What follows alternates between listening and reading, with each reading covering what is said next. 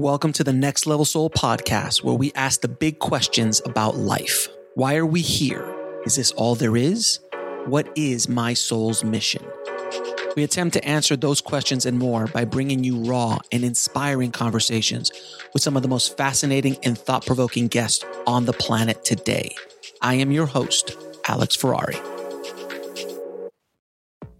I've always wanted to help the audience take their soul to the next level. So I've partnered with Mindvalley and other amazing free courses on spirituality, mind, body, soul, longevity, wealth, and so much more. All you need to do is go to nextlevelsoul.com forward slash free.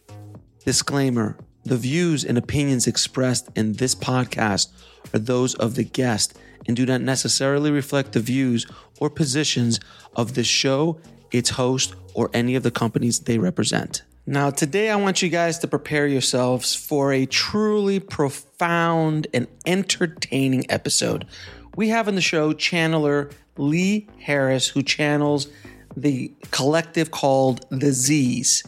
And Lee, the Z's, and I had a very, very wonderful, informative, and entertaining conversation that I really truly believe is going to change people's lives around the world. So let's dive in. I'd like to welcome to the show Lee Harris. How you doing, Lee? I'm good. Thank you so much for having me, Alex.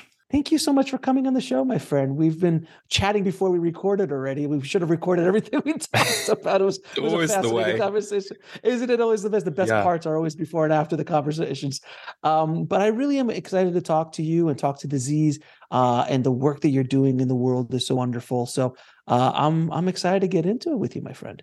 Thank you. Thank you very much. So first question, what was your life like before this insanity of channeling? Yeah.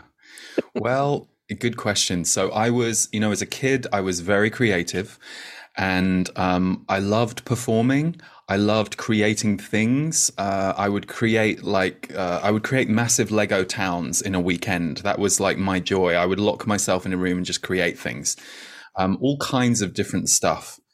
And I think really creativity and expression was my spirituality as a kid. It was the thing that kept me sane. It was the it was like a safe place for me and it was a place where I felt most alive. And then I found the rest of the world confusing. I found other kids tricky. Uh, I had friends that I really liked, but I preferred older people because I found them to be more balanced and uh, less tricky to be around. So um, I was I always felt like an outsider. And then years later, when I met the Z's, I was 23 years old, and they said that they had been with me until the age of six. But then at that point, they had needed to disconnect from me. Um, they never left, but they said, We no longer were talking to you. So I don't have a memory of that. I don't remember them apart from this recurring dream that I would have every night. And funnily enough, we moved when I was six years old from Birmingham in the middle of the UK down south. And once we moved, I would have this repetitive dream of this male and female figure, I'll call them, because they didn't look completely human. They looked slightly angelic as well, and just like something I hadn't quite seen before. And they were in the two corners of the living room that we used to have in Birmingham. And all I could hear was the static, like the television static that those of us who are old enough to remember when it was black and white and it was and all I could see was they were both in either corner of the room doing this. And they were saying something, but I couldn't hear them. And it would frustrate me in the dream because I'm like, I'm trying to hear them. And so I never quite knew what that recurring dream was. It was the only recurring dream I had. And it started when I left Birmingham, which is when they said, because of my life and because of my journey, they needed to disconnect. So at 23, I heard them again when I was about seven years into a personal healing journey. Um, as a kid, I had um, addictively eaten to deal with my feelings. So I was, you know, taken to Weight Watchers age 10. I was in and out of diet Oh. clinics all my teens. Um, and I had bulimia at the end of it when I finally figured out how to lose the weight um, and keep it off. Bulimia was the the kind of bridge for like three years to to stay there. And then I, I kind of had an epiphany around the age of 20, 21. And that was when I realized I had to disconnect from that that self-loathing behavior, although I would never have called it that at the time. I wouldn't have understood it that way. And around that time, I really started to get healthier in my relationship to myself. And I did that through going to personal development workshops and reading spiritual books and loving them all. But channeling was weird to me. And I heard of it and I was skeptical about it. And then now I'm the one with egg on my face because I remember going to, to be taken to this channeler when I was about 21 or 22. And I've often wondered, was he my initiation? Because I, I, believe that we get initiated intuitively. I believe that anyone who's really into channeling is is there because they remember that themselves and maybe they haven't yet acted on it, but they're drawn to it because they're drawn to that energy frequency they can feel in themselves. So this guy who maybe was an, an initiation for me, he um he was a really nice man, really wise and then he channeled, and I remember leaving his house with the friend who had very kindly taken me to see him. And I remember saying to her, he was, it was good. What he said was really good, but why did he have to close his eyes and put on a funny voice to to say it? I I I couldn't quite believe that right. what was happening to him was an altered state because it seemed too literal and grounded. So I have a lot of compassion now for anybody who thinks that we're making it up. I mean, I get it, you know, and I, I I'm like, okay, f- fine. You know, you think that we're out here making it up, and but but the funniest thing to me was always there's no way in hell I would ever have chosen to out myself as a channeler. You know, I, there were so many other careers I would have felt proud of but coming out as a channeler, which I didn't really do, to be honest, I kept it really private for years. And even my family didn't know when I was doing private readings for all these people all over the world for like the first two years. Um, it's not something you want to run down the street, the, the street telling people about. And of course, here we are now, 23 years after I first met my guides, and the world is very different about all of this, which is which is great, and it's something that my guides predicted 20 years ago, but I didn't quite believe them. Um, but yeah, here we all are. And, and more people are more interested in all aspects of life, including our connection to spirit. And I believe that really that's all channeling is there serving. It's not about the channeler and it's not about the channeled entity. It's about us remembering that we are of spirit and of the world of energy, even if we have been trained to discount, discredit, or pull away from that. Well, Lee, I mean, there are easier hustles in the world than throwing yourself out as a channeler. Uh, I mean, much easier ways to scam people if you're good. I mean, and like I've, I mean, I've, I've, I've interviewed now what probably forty channels. Mm. Some of them very predominant, some very old school. It's a little bit more in vogue today to be a channel, but when you started, it wasn't. You're talking about not 20, at all. Twenty some. It was downright dangerous in some places, depending on where you were. I mean, you, are only a, probably 50 to 100 years prior, you would have been burned at stake. You oh, know? Oh, completely. And and I think that, and it's so interesting because I did thousands and thousands of personal sessions because I did them for 15 years. And then I also have met lots of people at workshops around the world. And one of the biggest, I would say, wounds or blocks that we seem to have, and I had this too, is that uh, I'm going to be beheaded. I'm going to be burnt at the stake. It's it's in our ancestral DNA to be afraid of owning the mystical part of ourself or the spiritual part of ourself. So I've I found it very interesting in the last few years to study the way that people who are, let's say, going against uh, the narrative that that that certain powers that be might desire get discredited and it's really interesting to see that what you do is you attack them personally, you slander them. The way you write about them is to make the reader want to disconnect from them and pull away from them and think that they're crazy. And to me, it's modern day witch hunting. And you still see it today in, in what you might call trolling uh, for people who are in the area of spirituality. This uh, people will attack you around money, around all kinds of different things that they know that we will get emotional about as humans. So it's still it's still in the room and even though more and more people are out there standing for spirit and standing on behalf of consciousness, which is great because it lets more of us open that doorway in ourselves and see it as normal. there are still going to be um, all kinds of people who want to shut that down because it's a part of our power and it's a part of who we are. And if you want to keep people small, you want to cut off their roots to knowing themselves and you want to cut off their ability to really feel the truth of who they all are. And, and all of us have gone through that training. We'll be right back after a word from our sponsor.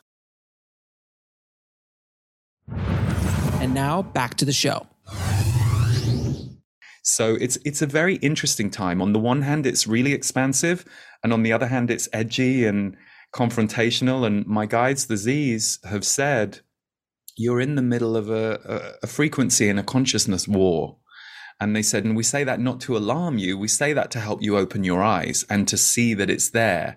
And they say that doesn't mean you can't celebrate consciousness and love and joy. It doesn't mean you have to only see things as a dark vision of the world. But they do say, you know, you're at this very important breaking time on earth, which is why I think so many of us feel very intense about all the things that are going on. You know, it's a, it's a very uh, it's a very deep feeling time on earth. Without question. And what is happening, you know, yeah, we're all coming out and there's a lot more of these conversations happening. But that's scaring a lot of other people who are, might not be ready because ideas like the powers within you something that jesus said for god's sakes mm. um, no pun intended uh, he you know is it, it, gives you too much power and there are things and our you know governments and societies and things like that that don't want you to have that mm-hmm. don't want you to have that connection to your to your inner source and people will come out and it will start to rattle the foundation of people's belief systems because if they believe you or something that the Z say, or something that some other spiritual, even the concept of reincarnation, for God's sakes, you know, like, oh, reincarnation, well, that means that we have multiple lives. Well, that goes against what I was taught. It can't be true. If I believe that, then my entire world gets thrown upside down mm. and they fight against it. Mm-hmm. Fair, uh, pretty fair to say? Very much, yeah, yeah. And I think I think it's interesting, isn't it, when people want to fight you over your beliefs because how do you know what how do you know what someone else is experiencing? And that right. that in itself shows you the disconnect that we have in our society. There is this idea that you can force beliefs or ideas or ideals on another group of people. And actually if you come back to consciousness and spirituality that is a very man-made way of behaving. It's it's a very controlling and warlike act of behavior. So i think we are at this this time where we're seeing that more clearly in in pockets and areas of our society for sure. Um, well, it's, I, a it, it's a materialistic way of looking at things. It's mm-hmm. like a, an egotistical way of look. I can control you. I have the audacity to believe I can control what you think, not even control you physically, which I might be able to do. In, in you know, obviously, govern other other societal things have done that, but I can control what you think. It's a very earthly bound, low vibration idea. Yes, and yet it's interesting because a lot of sources will say that, you know, if we go back through galactic history, there are roots of all of this, uh, you know, way back in time that that were seeded on Earth, and that's that's a whole other rabbit hole that you that you that you can go down and get get lost in. And sometimes people use it to illuminate themselves, but you know, my guides always say the most important thing for you is to A, remember that you're alive today, which in itself is a gift. And you may not always feel it's a gift, but trust us, it is. To be incarnate right now, even with everything that's going on on the planet, is a gift. And B, to see what you can connect to today.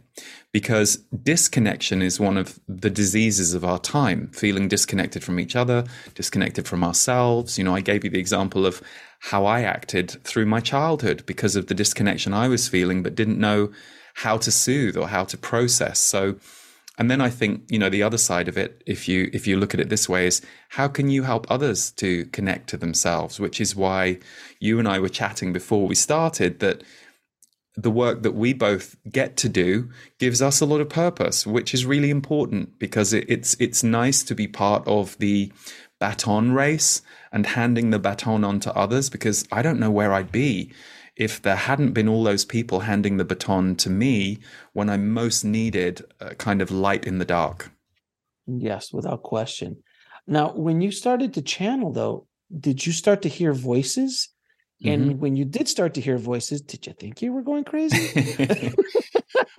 well, a couple, you know, a couple of things were really weird for me about the channeling. So, first of all, my perception at the age of 23 was a spiritual, a really gifted spiritual person, which surely a channeler had to be, um, would probably be vegan and meditate for an hour a day and probably brilliant at yoga and liked peace. Like, so in my head, that was the belief I had around anyone who could connect to spirit because I was still pedestaling the idea.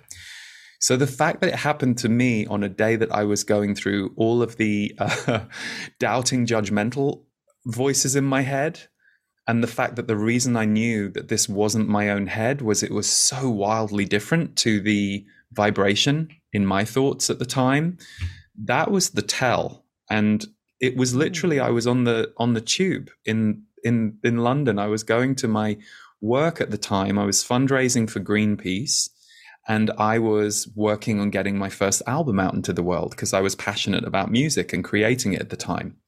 And a lot wasn't working in my life and I was in all those thoughts and then boom, I just hear this voice from the left hand side. That's how I hear it. It's different for everybody, but for me, clear as a bell above my head. And it just said, That's a very interesting thought, but you're wrong. And I was like, What is this? Like, I knew very well what my own mental chatter was.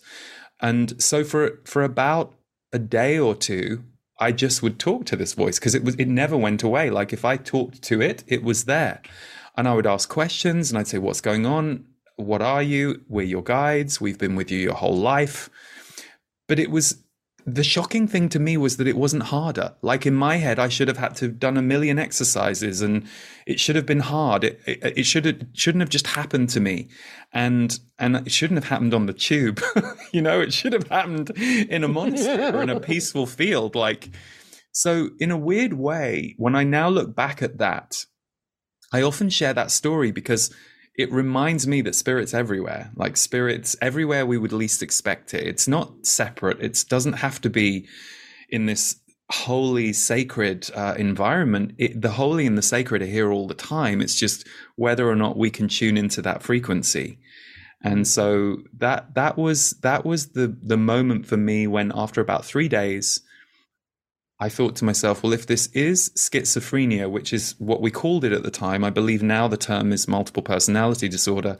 I thought, well, if it is that, God, this is helpful. Like, you know, I was like, I got a really good one because I will ask them, I will ask them about my life, and the answer they give me completely changes my view of it and changes my feeling. I go from being agitated about some relationship, I mean, oh, what's wrong with this? And they go, well, there's nothing wrong with it, but this person's in your life to teach you about X, Y, and Z, and you attracted them because they're a bit like your mother, and you're healing this aspect with your mother.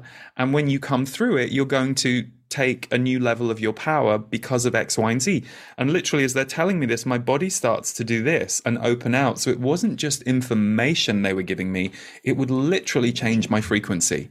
And so that after a few days, I knew that they were home. But I also knew that this wasn't a home that I could easily talk about in the world. And so my fear was not of them. It was, oh my God, how on earth am I going to talk about this to people other than my few close spiritual friends? And I was someone who believed in being truth, you know, being honest. I, I liked having honest, open conversations with the people I was close to. So it, it, did a bit of a number on me for a few years in that way. How did well then the next question is what was it like coming out spiritual out of the spiritual closet, if you will, to your family, to your friends, to your colleagues. Because, like you said earlier, this is not something you run down the street going, I'm a channel. Anybody wants something, let me know. I'll answer yeah. the question. Like this is this is not easy. No, and I did not come from a family where channeling or even spirituality or at the time personal development was not part of my family. It wasn't I was the I was the crazy one running off to all these workshops and trying to get my parents to come with me in my early 20s and they were like, "No thanks. No, we're fine. We'll stay here."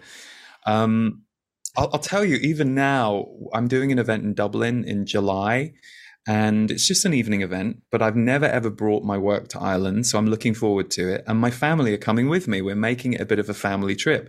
And even for this trip, I said to them, you don't have to come to the event if you don't want to. And they're like, no, no, we're coming. And they've seen me, they've seen me channel. They've been at events before, but there's always this part of me that I don't need someone there who doesn't want to be there. And so I, you know, I, I kind of, I'm like, I don't, I, I just want to be there for the people who want this. I'm very clear that we all have different things that's, we like and align with in life, and that's fine with me. So um, it was weird coming out to them. I have to be honest. It was my biggest fear was being ostracized, and I didn't get that from my family, but I did get that from a few friends, and that was sad. Like uh, people who I'd been really close to. Um, I remember one woman who I'd worked in a couple of theater productions with. Wonderful, wonderful person. We'll be right back after a word from our sponsor. And now back to the show. And she wrote me a pretty not very nice email when she saw a post on Facebook that had come from my guides, but that she had interpreted as, well, now you're some guru. And I was like, well, I didn't say that, first of all. That's my guides. And we share this stuff on Facebook for the people who like it. But there was this strange intersection in my life where, as the work became more public, there were a few people who could no longer stay connected to me because of their own belief systems. And that, that for me was very sad, but it taught me some lessons and showed me what life is. And, you know, eventually I was like, okay, I, I surrender and I trust their need to disconnect. Now, when you're channeling, what is the process? Are you are you able to remember everything? Do you do you like take off? Does that go to a, a dark corner somewhere and sit down? Uh, do you remember? Does it give you energy? Does it take it away from you? How is the process? It it gives me energy if I don't do it for too long. So I've kind of learned that the sweet spot, like a, a big channel from me, will go for about 75 to 90 minutes. Okay. But the sweet spot's kind of 50 minutes to an hour. Um, it can creep up on you because right after doing a channel, you do feel open and alive. But then it will be a few hours later that it might hit my body. I don't remember it very well.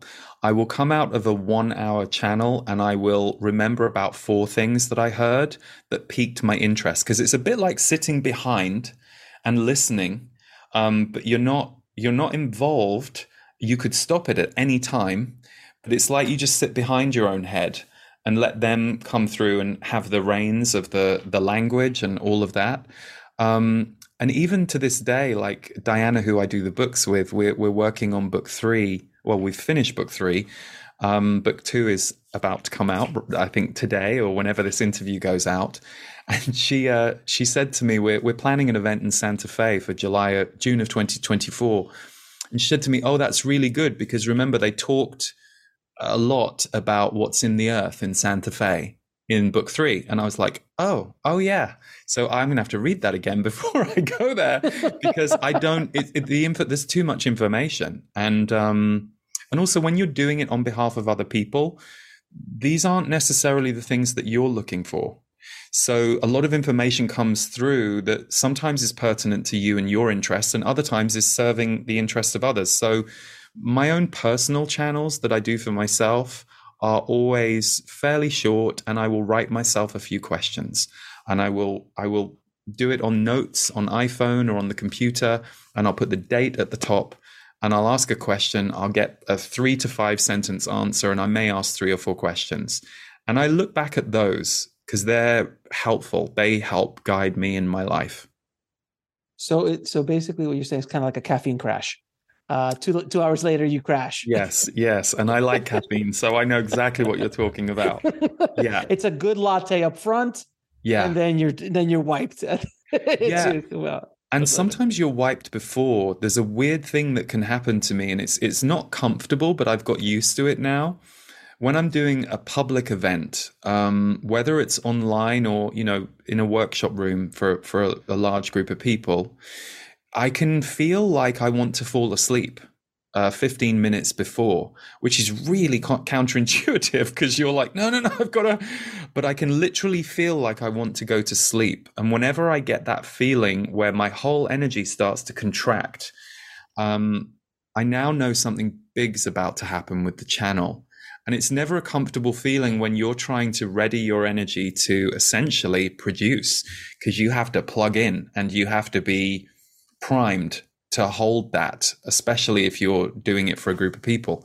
So that that can happen to me in advance as well. And um, I've got used to it now, but it's I, I don't like it. It's a bit like feeling sick, um, a bit nauseous. Well, let me ask you this because I've heard from so many different channels that especially some of the older channels I've spoken to that have been doing it 30, 40 years, that the body needs to be primed mm-hmm. to handle the energy originally because it's kind of like, you know, you shoving in the wrong voltage to, you know, uh, to the wrong outlet and it will blow the, the nervous system, the, the, yeah. the, literally the electricity, the electrical system in your body. So, but you started at 23 it mm-hmm. didn't seem like there was a priming process, or was there during all of those personal readings? You were slowly kind of priming it to the point where you are now.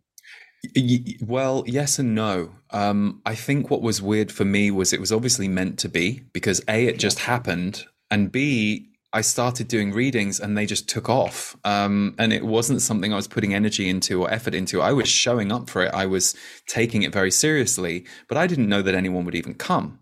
And then a friend of mine who had an audience of 300 on her newsletter at the time, who was a yoga teacher, she said, You should be doing this for people because I would help my friends. I would do like readings for friends who knew what I did. So I do remember, and I was talking about this to a good friend of mine recently who just resigned from doing personal readings. She'd done them for 10 years. We were talking about how you go on hold for the public or the person in a way that I guess anyone who has a front facing public, if you like, performance job where you have to deliver the goods at a certain time. Uh, it's not private. It's not that you're sitting at home writing or creating something that will later be given to the world. There is an element of you, you're on and you have to be on. And we were both talking about how we would notice on the days we were doing clients the night before the morning of, the day of, and the night we'd done them, you kind of had to hold yourself. Like you couldn't overstimulate yourself. You couldn't, um, you couldn't get too involved in certain things in your own life because you needed to stay open. And I now experience that same thing when I have an event or a live broadcast, or even you today. You know, there, sure, there's a there's a point about an hour before I engage with you where I'm like, okay, no, I I don't want to hear from the accountant or the person who's helping me with the mortgage or you know all I, I have to disengage from that stuff. Otherwise i'm not open to be able to open further when i channel. Now there was uh, can you discuss what happened between you and the Z's in 2014 oh yeah yeah yeah. That was interesting. Well it's funny i've i've i've i've seriously considered resigning about three times from the channeling side and the last time was, I think, 2016, and um, and I and I gave it a year to think about it, and and and the way I solved that was to agree to do a North American tour that uh, a company called the Podell Agency sent me on. So I did about 50 dates in a year, and by the end of that, I was like, no, I'm going to carry on because I met so many lovely people who were sure. grateful. Um, but yeah, I think there was this moment where they basically said, if you want to stop, you can. They said, we're never leaving you because we're assigned to you and we're part of your guide team, but you don't have to do this publicly if, if you don't want to. Um, and in a weird way, that was the best thing they could have said to me because I'm a freedom person. So I, I'm, I'm, I'm kind of, I'm, I'm a worker. I mean, I've worked since I was 13 and, and purpose around work is something that's in my DNA but I also need a, I need to believe that I'm choosing it. So in a way, you know, they played the best trick on me because if they'd have said, no, no, you really need to do this, I might have pushed back. But the fact that they said, it's all up to you, I was kind of like, huh, oh, okay. So then I, I, I reorganized my own alignment around it. And, um, and actually, you know, like for all of us, we get to grow and we get to evolve our ego and our wounds and our conditioning as we go through life. And I think one of the big wounds in my family that I, I think many people have this, but you know, my beautiful mother and father, and we lost my dad three years today. My dad had this more than my mom. Um, what the neighbors think. So you can oh. imagine I'm raised oh. in a family that's constantly reinforcing to me be careful what you do because of what the neighbors think so first of all i you know i'm the overweight kid that's in and out of diet clinics then i have to come out and say i'm gay and mm. then I've got the channeling, and I was like, oh god. When the channeling thing rolled around, I was like, please give me a break. And um, so, so in in a weird way, channeling has actually been for me and my psyche. It has been liberating because it has asked me to sometimes very uncomfortably push up against belief systems I might have been given and inherited and agreed to that would rather keep me um, people not looking at me in a strange way. So I've had to get used to an element of that, and I think it has helped me let go of certain things uh, more than I ever would have. We'll be right back after a word from our sponsor. And now back to the show. What is the most challenging part of this work as a channeler? Ooh, um, I'll I'll speak very honestly. Um, the potential for attack that doesn't please me, and I don't necessarily mean attack from the public. We are in very tumultuous times, and I'm very aware of that. And so I think the potential for attack is is always something that I'm slightly aware of. I have great people in my life who look out for me, and I have a few people who I think have been assigned to me as kind of intuitive guardians and counsel, and they keep a close eye on things, uh, which is great, and I'm grateful for them.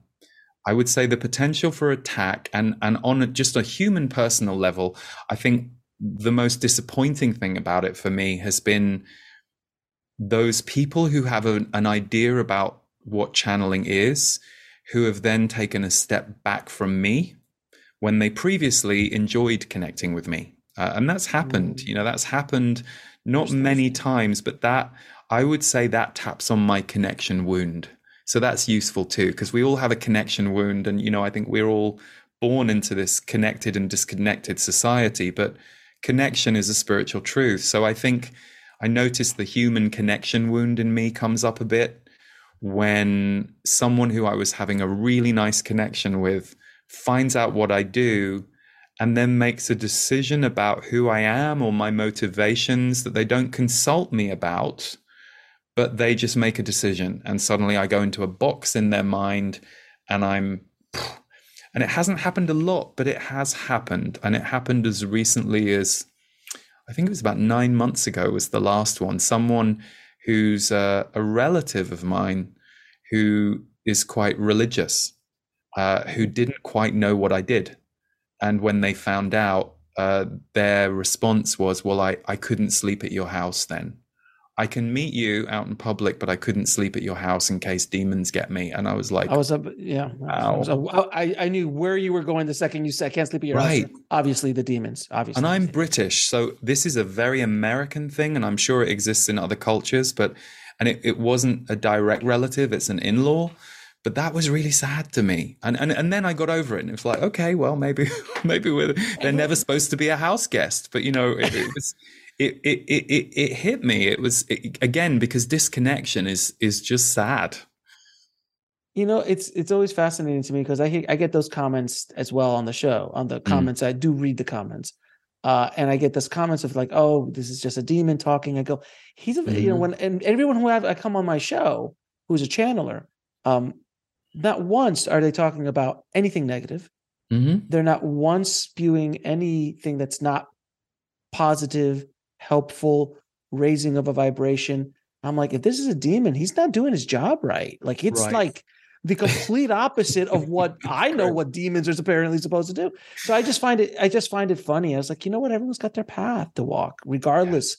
Yeah. You know, you know, the work that you and I both do in our own special way People are going to vibe with it and people aren't going to vibe with it. Just like people vibed, not that we're comparing ourselves to Jesus, but with Jesus or other spiritual people who've walked the earth, masters who some people like Buddha, some people didn't like Buddha, some people like Jesus, some people didn't like Jesus. Obviously. And look at look at what happened to Jesus. So you know, it's kind of hence, it's hence the wounds that we're all talking about.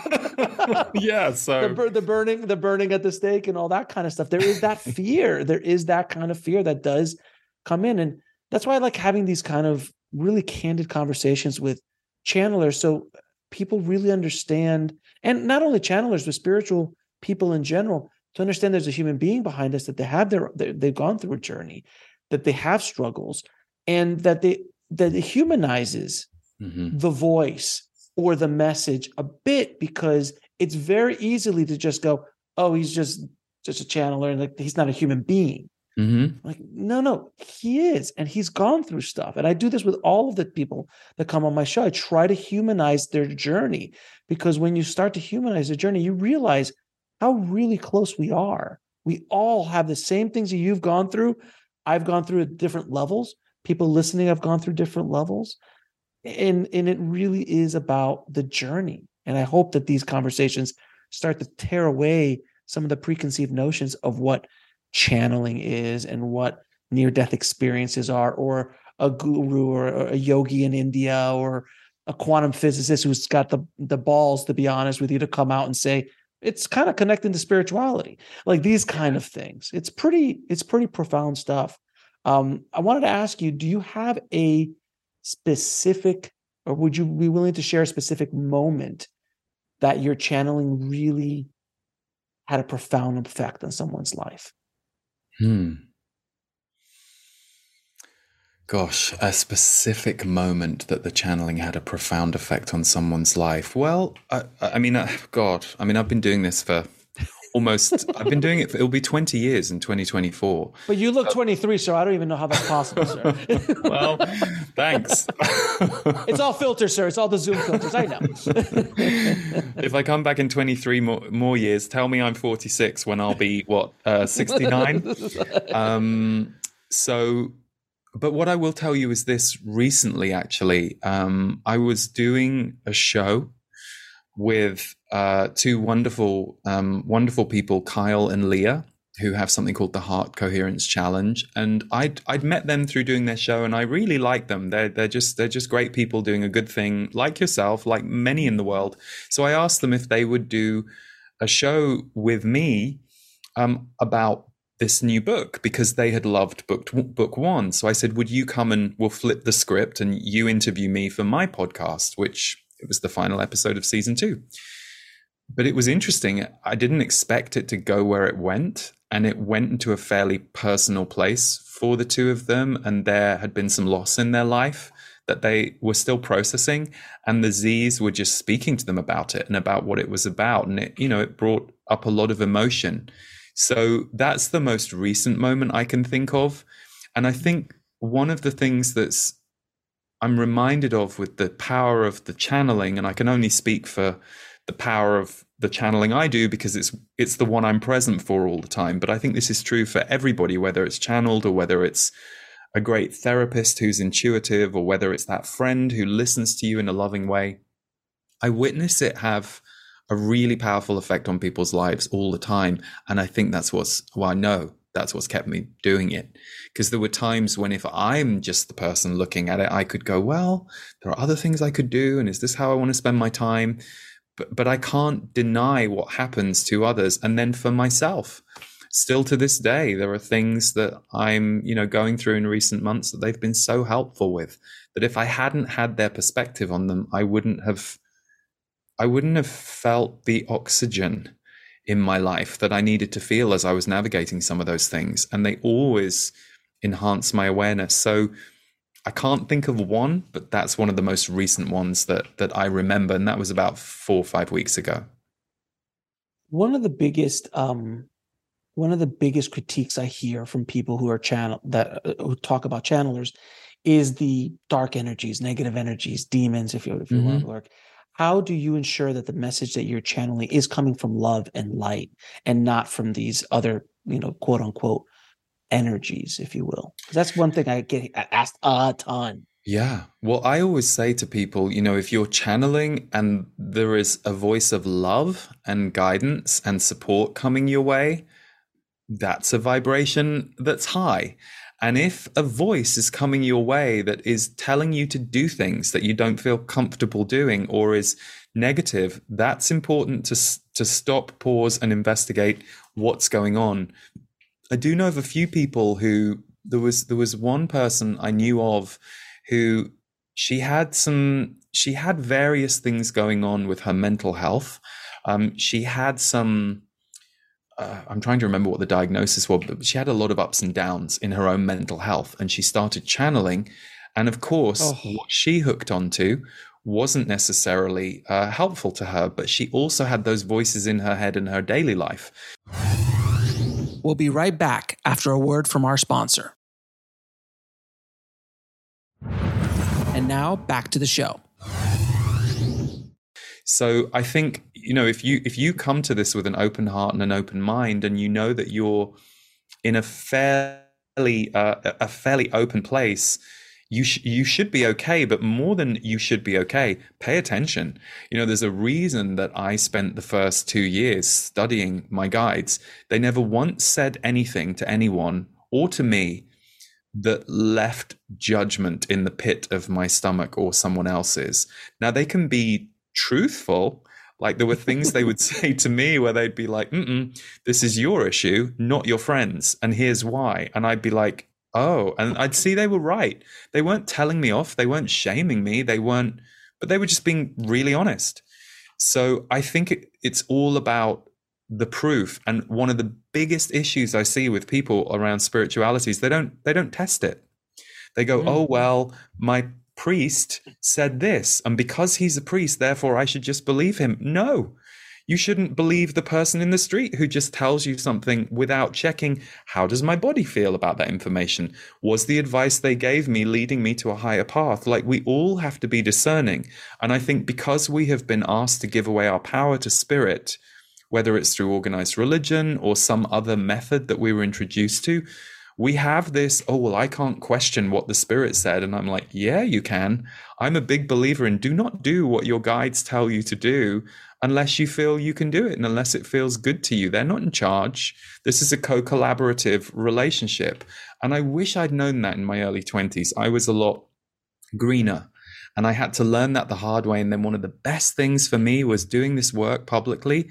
I saw how many people were so willing and quick to give their power away to spirit oh. because they had let go of themselves. And I also had abandoned myself. Um, I'd abandoned the true nature of myself. It took me years to recover it. So I understand why so many people who are so pained in their life see spirit as an escape hatch. But the problem is, you can only escape through that hatch so many times before if if you're really paying attention it will ask you to come back to your human life and clean some things up well isn't it amazing that people who are at that place uh it's so easy to give up power and have someone else tell you what to do. I mean society has worked wonderfully like that. People are like you know just you tell me what to do. I'm tired. I don't want to think about it. I'm scared to do it. I'm fearful. And people do give their power away. It is a much more difficult and heavier lift to look inside of yourself to connect with your own higher self and walk a path than it is to just listen to something that was written in a book or someone that's you know and that goes for everything not just organized religion spirituality new true. age. You can make an idol out of anything you know? It's true and we all we all kind of want the parent to come in and take care right, of it. I think that's you what know. It it's is. like you're like, oh, I don't want to go. Where's my parent today? And it's like, like, oh no, they're not here anymore. They're either literally not here or they're you know miles away. And actually, guess what? You're an adult, and you're like, oh God, I am, aren't I? And I think you know, I, I so many of us say that. It's like, what? What do you mean we're the responsible adult? And when I was a kid, I looked at people my age and I thought, wow, they've just they've got all the answers. All and out. now I am my age, and I'm like, wow, life is complicated and weird, and you know, so you know, I I, I I'm not a parent in this life, but I am full of admiration for the parents who are. doing the best to kind of guide and steer unknowing children who also probably look at the parents like they know everything uh, to a certain age, and then they pass that stage, and they're like, they know nothing. true. Yes. They then they, then they go full blown rejection. They go yeah. full blown rejection, and obviously you know nothing. And I always tell, like, I look at my kids, I go, "Do you know we're alive a lot longer than you have? We've obviously done something to survive because yeah. you met grandma and grandpa." Yeah. you know, we all uh, you know, we all, is, do that. Isn't age kind of beautifully and sometimes in a difficult way humbling like I think back to the oh. know it all, the know it all side of oh. me, like as a teenager and, and, and an, as an early twenties. Like you know, I'm learning all this stuff about spirituality, and at first I thought like I found these secrets to the universe, and then what I realized is it's like a hall of mirrors. It's like you learn one thing, there are going to be eight million more things that will lead you to. So eventually, you realize you know so little, and I, I find that really humbling. But I do remember that. Um, I think it's the the the the the rite of passage we probably have to go through as we're trying to become independent as young people because I think being a young person is so hard. And oh. so I think you have to kind of puff yourself up to try and push through it and, and and actually you know it's quite lonely in there it's quite lonely in that way of behavior but i think it's often just something that moves through the dna that you have to prove yourself and then life takes you on all these journeys and the older you get the more you go oh wow i didn't know that much after all. But i needed to think i did in order to have the balls to kind of push through.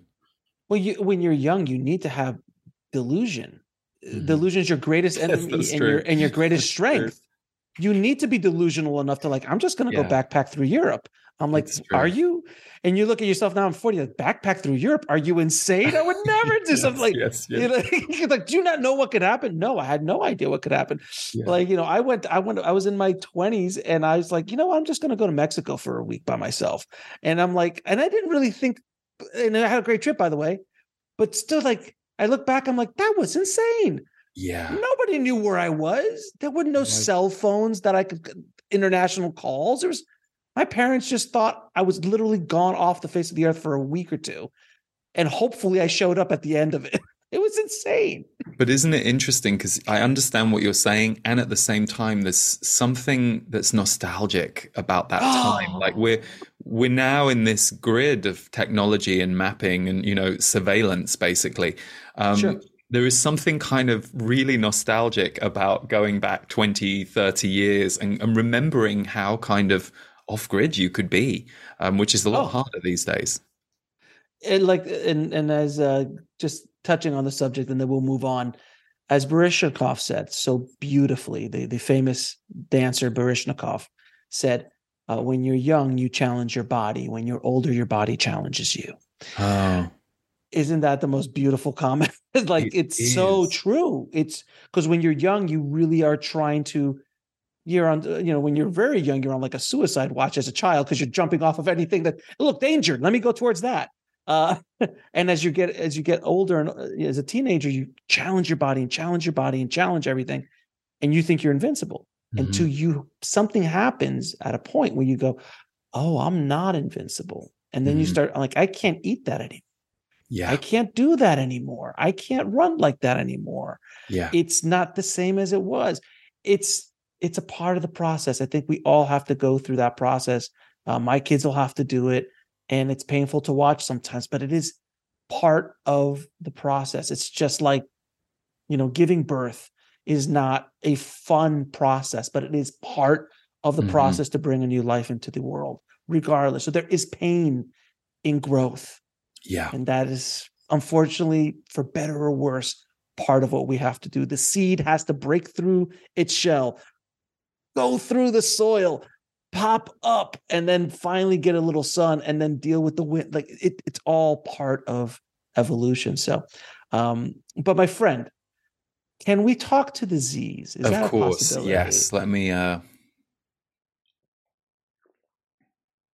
Oh, one last question before we get to the Z's, mm-hmm. because they talk about interdimensional, you know, communication, if you will. Can you kind of dive into that just a little bit before we get to them? Because I'm curious about. Eh, can you explain the inner like what higher dimensions are for people who mm. really don't know about that? Well, it's interesting, you know, with the, I think this is in book two, which is the book that's just come out now. They were talking about we tend to have a perception of higher dimensions as being above us. So I know that many of us can get confused by terms like the ninth dimension, the fifth dimension. Well, what does it mean? Where's the third dimension going? And they say we're moving in and out of different vibrational levels all the time. It's not that you get to the fifth dimension and then you never go to the fourth or the third. And they say there are different characteristics in each dimensional level that you will experience. So in the third, we have a lot of uh, you know, division and war and uh, conflict, they exist in the third dimension. But in the fifth dimension, those things are no longer there. So, for example, on a given day, we might wake up and engage with something that puts us in a conflict energy or read about something where a conflict energy is present. We'll be right back after a word from our sponsor. And now back to the show. But then an hour later, we meditate or we have a lovely conversation with our friend or we dance or do something that uplifts us. And then we're in the fifth dimension. So, because we're in that frequency range where more love, more connection, more of a sense of being connected to the world is present. So, they say we're dancing in and out of these all the time. And rather than thinking of them as horizontal levels above our head, they said they're verticals and they move through us. And basically, we move into different vertical dimensional spaces in our body all of the time. And we give it the word higher simply because it's a consciousness that comes from off earth if you like or eh, we tend to see earth as the the gravity point for our consciousness our soul in a human body. But as you lift off, you get higher and higher. It's why aeroplanes can be very spiritual places. I don't know if you have that, but I, mm-hmm. I often get very visionary. And they said, yeah, because you're lifted away from the density of the earth. Now, sure, you're in a tin can hurtling at high speed with lots of other people. So depending on how they're all feeling and what's going on in the world that day, there's some of that energy there, but you're essentially removed.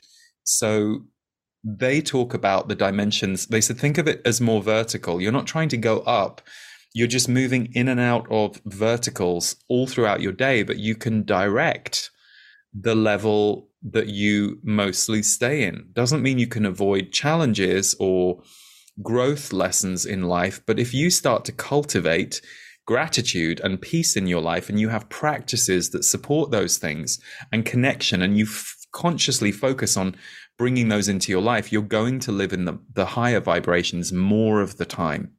Um, and that's something that I've directly experienced. But yeah, they were they were saying we have to be careful of the attraction to understand what this dimension is or because they say you can't really understand it mentally and a lot of people are chasing some conceptual idea that doesn't really help them.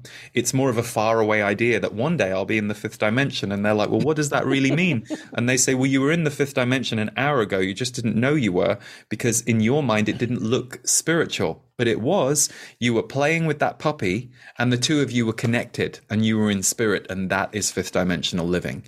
So what they're talking about is us as a society healing some of the third dimensional lower frequencies that we're currently that are really in our face and those healing and shifting so that the new vibration on the planet gets higher as we progress not the other so, way but that's the fight we're in. So then so people who are you know spiritual masters or arguably yogis or other people like that yeah. who maintain that high vibration to the point where when you are in their vicinity you become mm-hmm. intoxicated.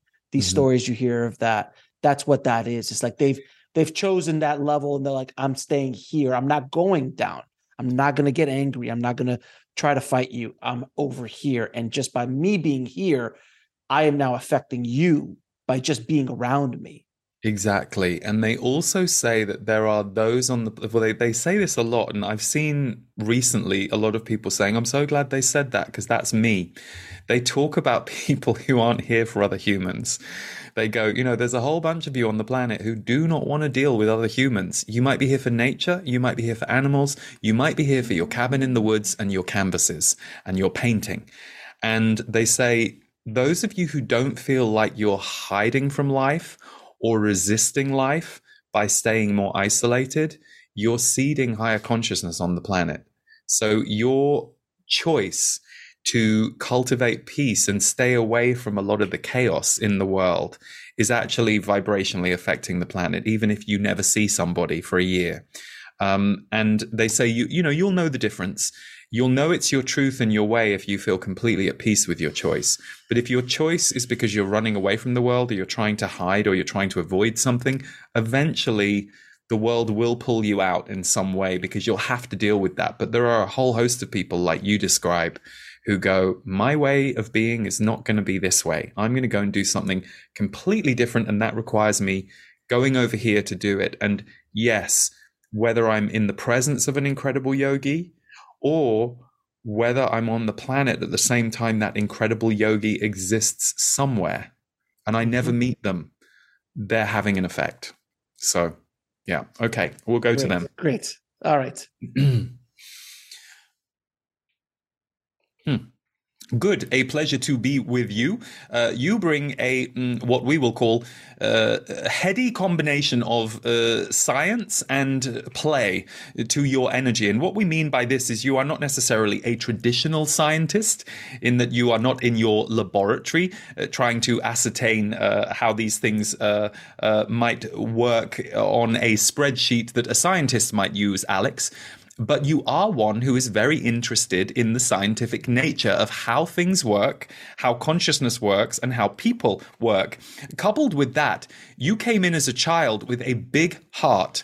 And like many humans, uh, your big heart uh, had its own bumps and scrapes in your childhood that were quite distressing or alarming to you at different times. But you came in with a big heart and a Buddha's laugh.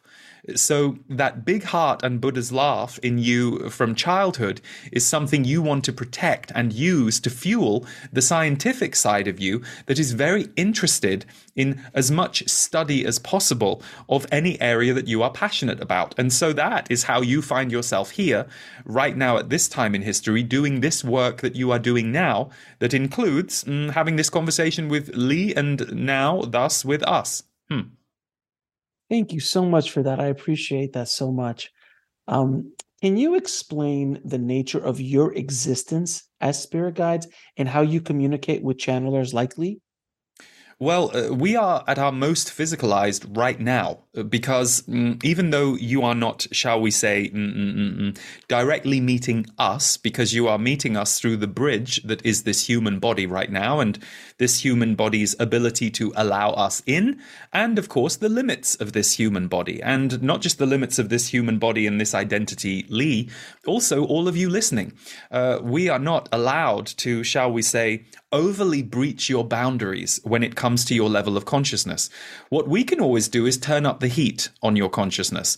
So when you are having a conversation uh, with us uh, and we are coming through Lee, we are allowed to stretch your consciousness, uh, those who are listening, by approximately 10%. Any more than that would be a little too much for you to stabilize, wouldn't necessarily be helpful. Blowing someone's mind can literally be that blowing someone's mind in a way that they then have to scramble to put themselves back together. There are some on earth that that has happened for, and it has been appropriate for them and for some of the people around them who have witnessed it and experienced it. But it is a smoother ride now on Earth, the expansion of consciousness, because there are more, shall we say, stations where it is happening. And we don't mean radio stations or television stations, we mean human beings. So you are all stations of consciousness, and you are a combination of who you incarnated here to be as a soul, uh, but it's a unique identity you have. None of you will ever be this identity again even though you come with a soul imprint that has had other experiences on earth, you come in and you take on the clothing of the current climate when you incarnate meaning you know what is going on on earth on the day of your birth and what is your chosen mission in this time? You will take on the clothing of those mm, energies uh, wrap them into your identity and then you will go off on your journey of healing and helping to heal yourself the earth, which is the same thing. As you heal any wounds you may have, you are actually healing a wound template on earth. So you will have a perception that this wound of self judgment is yours. Not at all. There is so much self judgment on earth. It is a disease that is spread among humans, and you all just carry a seed of it in your own interpretation, your own way. So, back to your original question uh, who are we? Well, in this moment, you are experiencing us at this frequency of being channeled. Uh, but in terms of our actual, um, shall we say, formed identity, we are far more amorphous than it would help any of you to believe. Meaning, in your version of reality as a human being, there is a certain form and a certain gravity that is required for you to, shall we say, believe in uh, and also engage with in order to evolve who you are and help evolve the consciousness on earth. So we would be disappointingly more amorphous to you than you would like us to be. So many of you, when listening to us or when listening to any other channeled energy or voice from spirit, you will ascribe certain human characteristics to us that do not actually exist. Uh, because uh, the human characteristics are imbued by your own mind, your own perception, and also any inflections that come through the mm, channeler. Although in this case, uh, he is quite removed from his personality, and our, if you like, personality is what you think you're interacting with, but actually, what you're interacting with is our frequency on Earth. It's why we are, uh, from your perspective, the listener, uh, faster than Lee is. Uh, but from our perspective, we are right now communicating to you in a very slow way by our standard of speed. We'll be right back after a word from our sponsor. And now back to the show. Because if we were going as fast as we are capable of going, it would again blow your mind, which would be of no service to the evolution of your consciousness. Far better that we hit that, uh, what we would call 10% uh, peak. So, yes, you are meeting mm, mm, a group of energies, uh, entities, if you like, who are to be called Lee's guides, but you are also meeting collective consciousness, for we are not fixed. We are not a group of 88 beings who are fixed. We are a collective of 88 beings who, just as you all are, are then connected to everything else in the universe. And from our vantage point and where we exist, disconnection from everything is not the norm in the way it is for you on Earth. You have clear divisions and boundaries on Earth of uh, who and what you can connect with and how. And that is the game that so many of you are helping to heal on Earth moving Earth from a place of being a disconnected consciousness into a more connected collective consciousness. But as you can attest, it is not necessarily always easy work. Hmm. What is the primary reason you have chosen to come down and speak at this time in our spiritual evolution? Ha, we have not chosen to come down, you have chosen to come up. so uh, it may seem like uh, we are doing something, and uh, often we hear these uh, amusing uh, connotations of, well, why are they helping us? Uh, because we are not helping you, we are helping ourselves. We are all connected. You are connected to every consciousness in the universe. That is how it goes. It's just you can't always see, perceive, or feel that when you're in the human body. So, everything that you do on earth uh, ripples to us and vice versa. So you see, in a way, all we are demonstrating is the lack of separation between you and spirit. So there can be again these human ideas that we are uh, being benevolent, or the worst case scenario, the fear is we are here manipulating things. Uh, if only uh, one being in the universe was that powerful, uh, what we would say to you is there is a myth on earth that has been sown into you to create fear and to create disempowerment. That there is a dark side and there is a light side, and that you want to try and win over the dark side. And we will say that those who enjoy manipulation and war and dark energy on earth, they want you to think that they are far more powerful than they really are. But in fact, they are not. Uh, there is no mm, group, individual of entity, entities or beings in the universe who are able to have dominion over all others. And yet, look at the game on earth that's currently being played, where there are certain groups and individuals who would like to have dominion over other groups. Uh, and so that is the biggest myth that you are all in a battle with. And it invokes fear for so many of you uh, that, of course, when you uh, uh, have benevolent forces uh, or uh, spiritual forces, and we're not, by the way, declaring ourselves to be that, although we would say we are, but that is for you to decide. Uh, there is this suspicion. It is no different to the suspicion that you can have as a human being if another human being that you don't really know is too kind to you. Another human being that you don't really know wants to give you a great deal of things. Many of you will say, "Oh, I don't know. I I don't have a trust with you. I I why are you doing this? I'm suspicious." Because you aren't used to that being the way. But from our perspective, this level of fluid consciousness and sharing and interacting is quite normal. So we are not coming down here to talk to mm-hmm. you. You are actually all asking to reconnect to higher consciousness. And we are just one of many, many, many different routes to that that you can access. So, in fact, there is this mm, somewhat amusing notion uh, that the channeler is chosen by the spirit being, but we would say the channeler and those listening to the channeler are actually all doing the choosing and doing the directing. It is a slightly mythic idea uh, that we are coming down and doing anything that high and mighty. What do you believe is the most important message or lesson that humanity needs to learn at this stage in our collective journey? Uh, to heal and to love all with equality. And this will not happen in your lifetime. Those of you that are listening to this who are going to have the more traditional earthly lifespan, that will not happen and be complete in your lifetime. But it is what is being worked towards in these next few hundred years. And you are here to be a part of that. So even though we say it will not be the end result in your lifetime, for many of you, it should be the only focus and it will be the only focus. You're doing it in your personal lives. Many of you are doing it in the work that you are doing. And of course, you have despair or sadness when you see anything anti that mission uh, showing up in the world. And we understand that. We understand the grief, and the grief process is important for it helps you let go of and move sadness through you that needs to be released. But what we will tell you is stay focused on your mission those of you who are here for a mission of love and connection, wonderful. You can grow that in ways you couldn't even possibly imagine. Right now, you might be sitting there feeling a bit disconnected in your life and wishing there was more connection in the world. So we say, good, there's your mission. You've seen exactly what it is that you are supposed to lean into.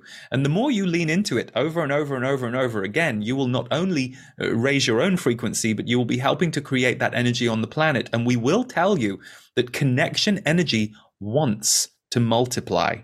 Humans do love connection. Even if it's not connection with other human beings, they love to feel connected to spirit, life, life force, purpose, anything that is sentient on the planet.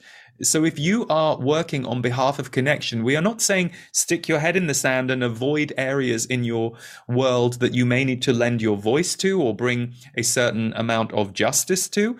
But we are saying there are a group of you who are here to amplify connection in a way that it will help to show the, shall we say, mm, disconnection present in other areas. So we have always said that your political systems are currently quite corrupted. Uh, we will say approximately 20% of them on the planet are not as corrupted. Uh, there are certain leaders, certain areas in the world who are able to hold a certain level of, mm, we won't even say high vibration, but we will say more neutral vibration. But there are those of you who can sit there and get obsessed about the despair that you feel about the corruption in those areas. And what you will do is go down into a downward spiral, and your attention on that area and uh, only on that area will uh, help to fuel it rather than heal it. Or you can focus on being a demonstration of a high vibration, and then eventually more and more people start to look at the corruption and the disempowerment hoisted on people through your political system, and they start to reject it. And it's only when enough people will reject that power paradigm and dynamic that it will lose its power. And that will happen, by the way. Uh, it may not happen overnight, but it will happen. And you are already in the seeds of that right now. And it will be playing out in quite a strong way over the next five to 10 years on the planet. And so that is why we encourage those of you who feel you are here to generate and create connection for and within others Mm, it will uh, expose any darkness or low vibration that you yourself feel grief around simply because you will be creating a, different energy that will highlight the contrast. Remember, most people do not like to be told what to think or what to believe. They like to see it and they like to feel it.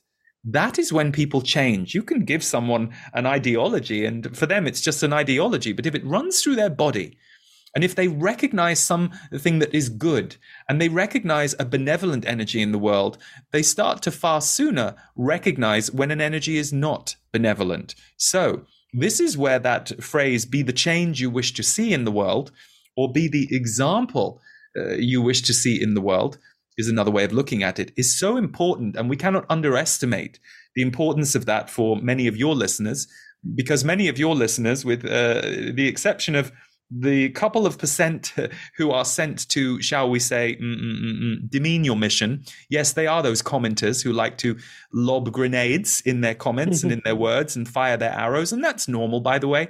Don't get too disheartened, any of you who see those kinds of comments. Some of them are wounded people, and some of them are groups who are mm, trying to uh, target what you are doing so that you do not uh, disrupt the apple cart that they have fought to keep control of for so long. But instead, the reason we say all of this is most of your listeners are here to create shifts for themselves and for others in the world. And that is the highest work you can do in terms of your mission. We'll be right back after a word from our sponsor. And now back to the show. How can individuals better connect to their own spirit spirit guides and receive guidance in their daily lives? Well, uh, Lee likes to tell people to channel write for themselves. And so uh, his advice is always sit down with a pen and paper, or if you prefer to use technology, use a screen and a keyboard and write uh, what does my mm, higher self want to tell me today. The reason higher self is a good mm, mm, mm, mm, mm name is it stops you getting too attached to the idea you have to meet your guides or you have to meet Jesus or you have to meet God or whoever it is you think you have to meet to connect to spirit. You all have a higher self. You all have a soul. So some of you may say, What does my soul want to tell me today? Choose whatever word feels neutral and accessible to you, and then write the message. So, what does my soul want to tell me today? And then take a minute or two to write yourself a message from your soul. And your logical mind goes, Well, I don't know how to do that. And we say, Absolutely, you do. Of course, you do. It's just you haven't practiced, you haven't done it yet.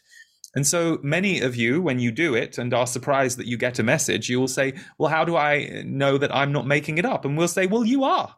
You're involved. You're not uh, uh, being possessed by spirit. Lee is not possessed by us right now. He is allowing this to happen. He is uh, contributing to this happening. He is involved. So we say to all of you start writing messages to yourself from your soul on a daily basis or at least three or four times a week and you will notice your vibration will change because when your soul is allowed to speak to you and shift your vibration then you start to slowly but surely let your soul back into your human life and disconnection starts to become less and connection starts to become more. But it is a practice and it will require, for many of you, a discipline that some of you will be immediately turned off by uh, when we uh, tell you to do it, partly because you think of school and partly because you don't believe that it will work. And we tell you it will. If for three or four months you wrote yourself a message from your soul at least three times a week, you would notice a big vibrational shift, not just in the way you feel, but in your awareness in the world and the way you see the world. And remember, you all say you want change, but actually, fear is always in the room when it comes to making changes. So it is actually your fear that will stop you following through. Uh, for many of you, not for all of you. Some of you will take our words and run with it, and you will have wonderful experiences. And it, it is of no mind to us whether you do it or you don't do it. We're simply asking you to notice when you don't and ask yourself questions why you're not. And we will say, because fear of change and fear of connection to spirit is in the room and has been sown into the room of your life as a human ever since you were a child. Even the spiritual among you have to battle it. So, if you want to see a major change in your life, ask your soul what it wants to tell you a few times a week, uh, write the answer, and see what comes through without too much judgment or control. Just listen to what your soul wants you to hear and many of the times your soul will speak to you in a very loving way that can be quite jarring to many of you because you aren't used to speaking to yourselves that way. Hmm. so it can be quite an emotional process. And that is when you know it's working and you're on the right path. Your soul will always calibrate you to love first. That is why those who begin channeling they will sometimes complain they are getting mostly loving messages at the beginning. They aren't getting incredible astrophysics information. Well, no, you have to start with the right calibration and the right vibration. The information will get more useful when you are more used to that uh, vibration of love. Hmm. Now, are there any techniques that people can do to raise their vibrational frequency and connect to their higher selves? Yes, but we would like to point something out here. There are all kinds of techniques, and you can find them if you go looking for them. But we will tell you that the techniques are all there in childhood. They are connection, they are play, they are dancing, they are singing, they are running around, they are using your body, they are connecting with nature, they are connecting with other beings. So we are not in any way dismissing some of these more, mm, shall we say, uh, uh, uh, uh high level techniques, uh, but it is all about what you expose yourself to. So, are you exposing yourself to violent television five times a week? Uh, uh, what that's going to do to your frequency is it's going to, at some level, put that into your energy field. We're not saying uh, that there isn't room for it. Some of you like watching fights because it processes old past life energies for you. It's the way that you process it. So we don't want to put a judgmental label on things, but what do you run towards? The reason so many of you gravitate towards what you would call personal growth or spiritual work is because you are wanting to drink in more of that. You are wanting to raise your vibration, so you expose yourself to frequencies, conversations that will put you in that energy more. So, uh, what we are really saying is the techniques are obvious. We don't mean to belittle wonderful techniques or wonderful programs that people have come up with. They're great. Uh, what we're saying is, how connected are you on a daily basis? And have you made a list of the things that you connect to? They're really quite simple. Some of you love cooking. Some of you love dancing. Some of you love going out in nature. Are you practicing those things? Or are you just leaving it up to chance as to when those things cross your path? So if you start actively practicing the things that make you feel connected and lit up, you will see that those are the techniques connection to life, connection to others, connection to spirit, connection to purpose. The key word here connection. Hmm. Can you share any insights on the concept of the soul's purpose and how individuals can discover and fulfill their unique missions in this life? Well, your unique mission in this life is usually connected to those mm, areas of interest you had when you were younger. We don't mean to pin everything on your childhood here because we understand for some of you that can be quite tricky. If you had a very, mm, what we will say, brutal childhood, which some of you had, very difficult, distressing childhoods, it can be annoying to hear that the seeds are there in childhood. And to be fair, yes, your childhood may not have allowed for those seeds to bloom. You may now be in a process of trying to figure out what is it I enjoy?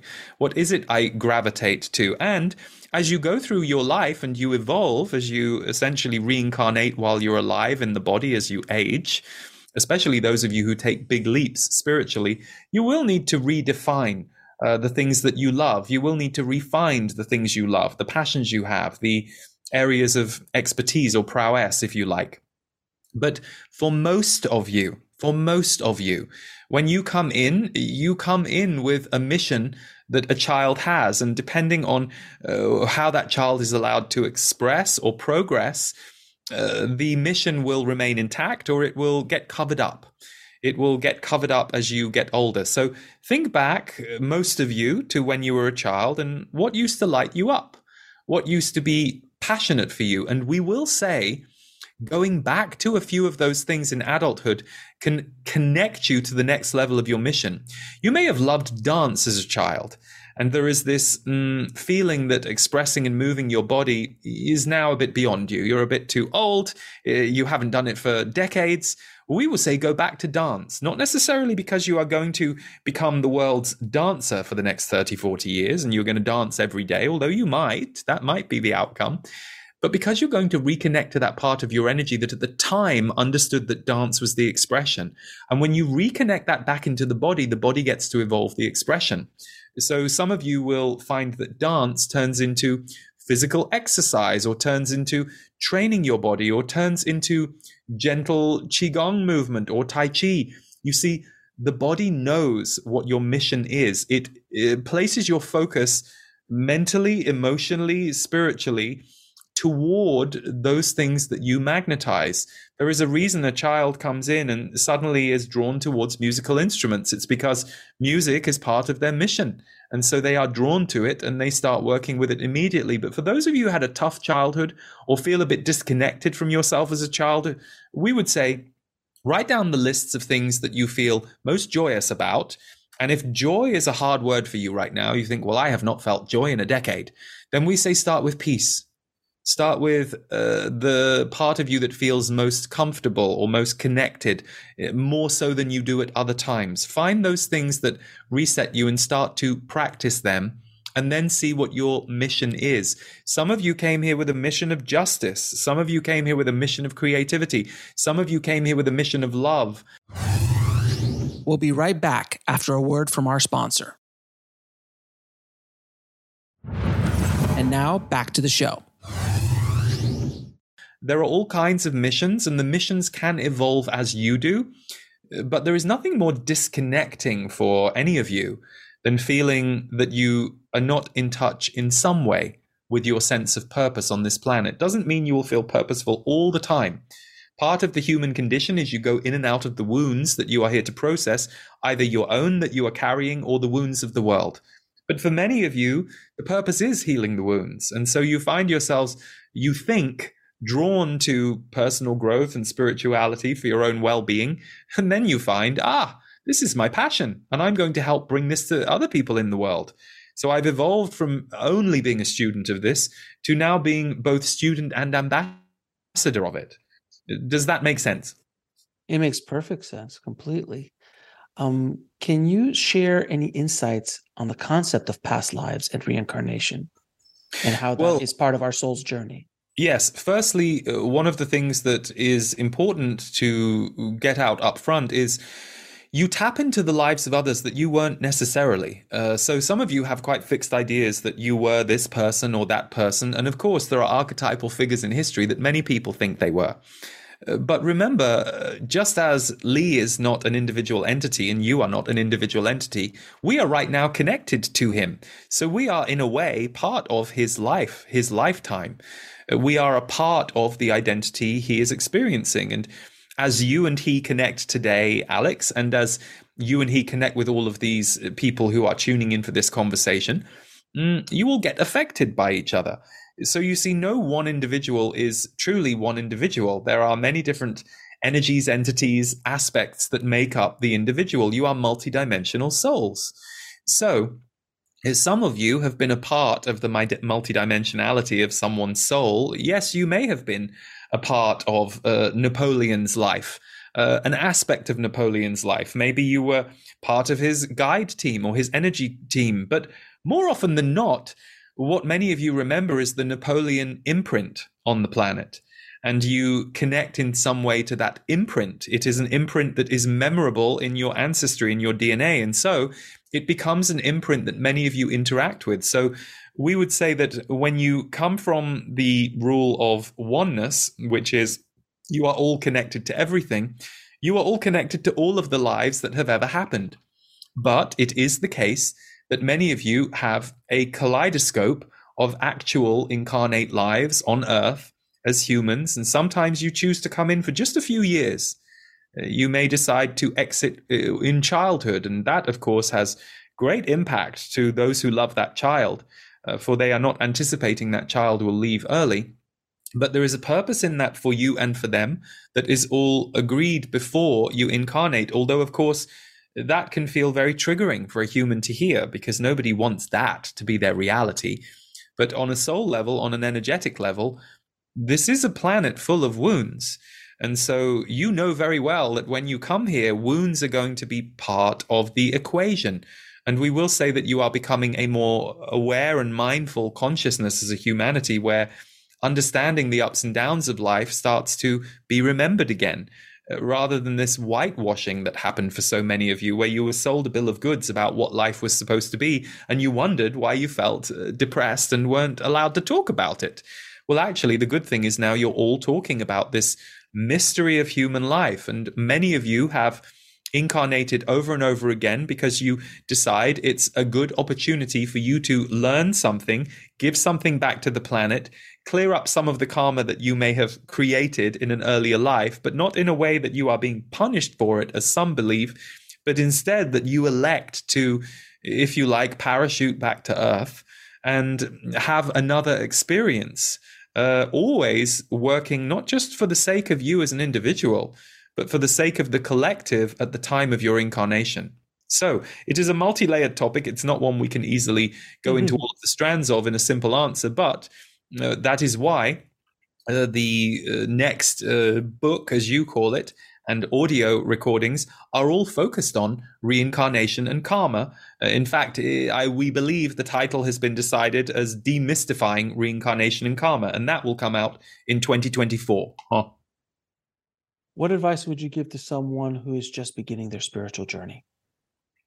Love yourself, learn to love yourself, recognize that most on earth are doing the best they can, and that includes you, and find things that light you up. Understand that anything that you learn about your true spiritual nature is designed to put you back in your heart, back in the broadest sense of yourself, and that the more times you can experience feeling connected while alive on earth, you not only feel the richness of that in yourself, you broadcast that for others. And that creates more light on the planet, which is always going to be your mission. Uh, even those who believe they are interested in spirituality for scientific reasons, what they're actually looking for is more light. Science is an art of trying to understand that which already exists and perhaps it may seem like the scientist gets more obsessed about trying to understand it than experiencing it. But for some, that is their route to experiencing it. That is their way of getting close to it. And many of them are map makers for others. They are trying to leave a map behind to help others find their way to the understanding of something that is essentially ephemeral. So you are all looking to experience more light. So understand that your spiritual journey, even if right now it looks like it's a journey of science or information or self healing, you are really trying to reconnect to the light that already exists that you perhaps have been taught to distract yourself from so that you can generate more of it inside yourself uh, more often and then in turn spread it more into the world. And finally, do you have any final words for our audience? Ha! Well, you are all very inquisitive, and we uh, enjoy that about you. Uh, we see you all, uh, feel you all, in fact, uh, sitting there hungry for more information, but you are not so much miners as you are builders. Uh, so, for mm, it is difficult when you speak to a large group such as this to define you all in mm mm, mm, mm, mm, fixed terms, because of course you are varied as a group. But we will say that 60% of you who are here none of this is new to you. You know it all already. You are simply here to have it reaffirmed in today's language. It is something that is an ancient knowing inside you that you have known before, and there are approximately 30% of you who are listening who are a little newer to some of these concepts, not because you are new to them as souls, but because you haven't been incarnate on earth that many times. So you are, shall we say, mm, consuming everything you get from this, mm, we will call it program, uh, in order to fill in the gaps in your own knowledge base and to essentially make your knowledge a little more whole so that your experience can become a little more whole. And then, of course, there is the final 10%. And we already mentioned the 1 to 2% who are here as disruptors. Uh, some of them are here as disruptors because that's the clothing they're wearing in life. And so they get angry or irritated, and they need to find places where they can play out their anger and irritation until they heal it. And then, as we said, there are some who are sent to try and uh, pull off track what is happening here but they are small in number and inconsequential. Uh, so, uh, what we will say to those of you in the 8% who are a little confused about what you are experiencing here is uh, don't pay attention to anything that's confusing, just walk away from it. If it doesn't make sense to you or it's confusing, don't give yourself a headache trying to think you should surely understand it. You are of the light and you are of spirit. So if something doesn't make sense to you, you are correct. It doesn't make sense to you. Therefore, it's not for you. Move along and you will find the thing that works for you. You are all connected, but you are all also unique. And therefore, you each need different voices, different methods, different ways. There will not be one unifying voice, being, person, teaching for any of you on the planet. There will be many that can unify a large number and appeal to a large number, but there will not be one unifying voice. So, uh, stop letting the power be outside you. Start recognizing you are just trying to reignite the power inside you, and you will start to do very well. And pay attention to all of the simple, small human things. Uh, it is one thing to become spiritually learned, it is another to become what we would call a light filled, connected human being. The human being who can enjoy what's here right now Find ways to enjoy what's here right now. We'll be right back after a word from our sponsor. And now back to the show. If you are only trying to escape what's here right now through your spirituality, you will eventually find uh, that uh, that spiritual food will not be as nutritious as you hoped it might be and eventually you will be returned to the earth and you will be shown that the light is here everywhere. You just need to know how to look for it, how to embody it, and how to let it in. That is the work that all of you are doing. So, a pleasure and an honor to be with you all today. Uh, we will uh, wish you all well. And mm, Alex, we will say to you, mm, we greatly enjoy your joy of what you are doing. Uh, you are quite lit up by this part of your mission. And your mission is going to reincarnate at least three or four more times in your lifetime. But this mm, aspect, this moment of your mission where you are passionate about bringing the light, learning about the light, scientifically studying the light, and making a map for others so they can encounter it, it's bringing you a great deal of personal joy. And that is because, as a child, you were always curious about how you could bring magic to others. And this is the magic that you have most recently found. And it is the magic that is in turn infusing your life. And we know that that is a personal message for you, but we can actually say a good 50% of your listeners feel the same way about this moment in their life and their pursuit of spirituality, light, and connection. Good. In peace and in love to all.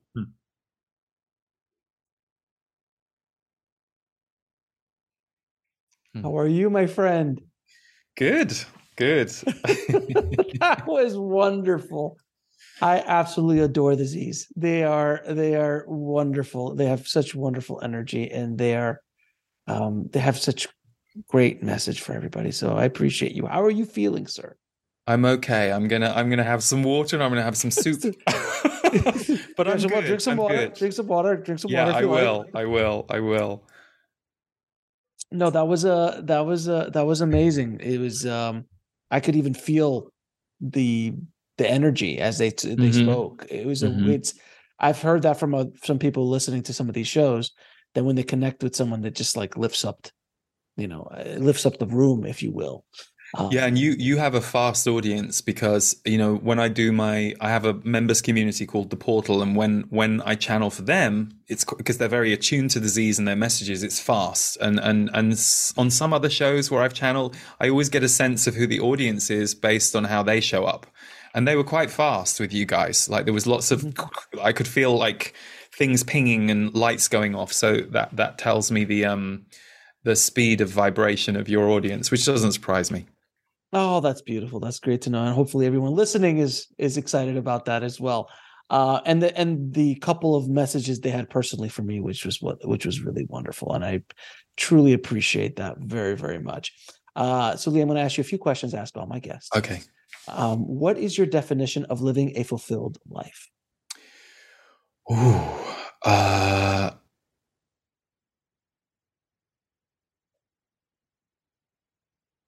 purpose and loved ones. So for me, it's uh, I feel fulfilled when I feel purposeful around what I'm doing in the world and loved ones. Uh, that, that that's it for me. what um what advice would you give your younger self if you can go back in time? Mm, it's gonna get better. Hang on. It, it, you're not gonna you're not gonna feel this low uh, in the future the way you do now, even though it's really convincing to you right now that this is your life. You're going to find ways out of this, and you are going to. Uh, and it's safe to let love in. It's safe to to let yourself be loved. Great advice. How do you define God? Hmm. Well, I've never tried to define her, but um, to me, I guess I've never, I've never really had a, an association with God myself. That word, um, source, universe. Yeah, I would say all seeing, all knowing, all feeling I that we are all connected to, that we're just a teeny tiny part of. Uh, in in the you know we're just a teeny tiny strand of connection to that all knowing, all seeing, all feeling. I like to call us the God's uh, algorithm. We're oh, all kind of like s- set out, and we kind of like we have a we have a programming, but we can go any way we want with free yeah. will. So it's kind of fun to see where the algorithm goes. Yeah. um, and what is the ultimate purpose of life? Well, that depends who you ask, but I know that I know that the Z's would say connection and and I I relate to that. I, I relate to the ultimate purpose of being here on life is I would say connection and healing, which makes it sound heavier than I think it needs to be. I think sometimes we think of healing as heavy lifting work, but mm-hmm. I would say it's connection and healing and and probably elevation. Like we're we're here to connect, to heal, and to as best we can elevate ourselves and those around us as we go through life so that we all elevate together. And where can people find out more about you, your new book, and the amazing work you and the Z's are doing? Mm, well, the new book is part two of an ongoing series. Uh, it's called Awaken Your Multidimensionality, and it's Conversations with the Z's Book Two. Uh, a wonderful friend and psychotherapist, Dianna Edwards, asks the questions of the Z's. So if you get the audible version, you actually hear the conversations as they happened between Dianna and the Z's. And if you get the book, uh, it is the very lightly edited version that we prepared for the written words so that people who want the physical copy can can experience that. It's it's everywhere you can get books and Amazon and you can find all of my work at leeharrisenergy.com and the music I create is at leeharrismusic.com. Um, yeah, and we do a lot of spiritual focus music, and yeah, so everything is found there. And do you have any parting messages for the audience, Lee? Well, uh, you're a lovely bunch to feel, um, and I told you, Alex, I was I was excited to come here because I, I didn't discover you that long ago, um, but I heard great things about you, and when I came and sat with your page a little bit when the idea of this interview first came up. I just felt such a strong, positive, and willful energy from your audience, which I quite liked. So, um, so yeah, no, I, I, I would just say I hope that anything today has resonated with you, unless you're in that one or two percent, um, which you know nothing I can do about that.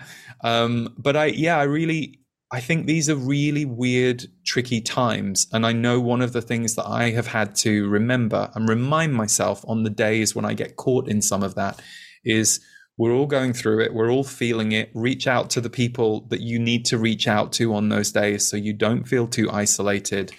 Or if you can't reach out to someone, find something that's going to help you feel connected again because it's, it can be very easy to get lost in a down wave at the moment, and that's just the energy weather. So I do create these free 30 minute energy updates that go on YouTube at the beginning of each month where I talk about the themes that the Z's have given me that we might be experiencing. So you can always check those out from me. And of course, there are so many people and voices and things out there that can help reset us when we need to. And it's really important to reset yourself at the moment. And remember, you have to do that. Lee, I have a feeling that this is not the last time you're going to be on the show, my friend. So uh, I really, really appreciate it. I had a ball talking about this, and I truly hope this helps uh, people around the world, help them awaken and on their spiritual path. So, my friend, thank you. Thank the Z's for the amazing work that you're doing, helping us all awaken, my friend. Thank you. Thank you so much. It was a pleasure to be here. Thank you, Alex. I want to thank Lee and the Z's for coming on the show and sharing their knowledge with all of us.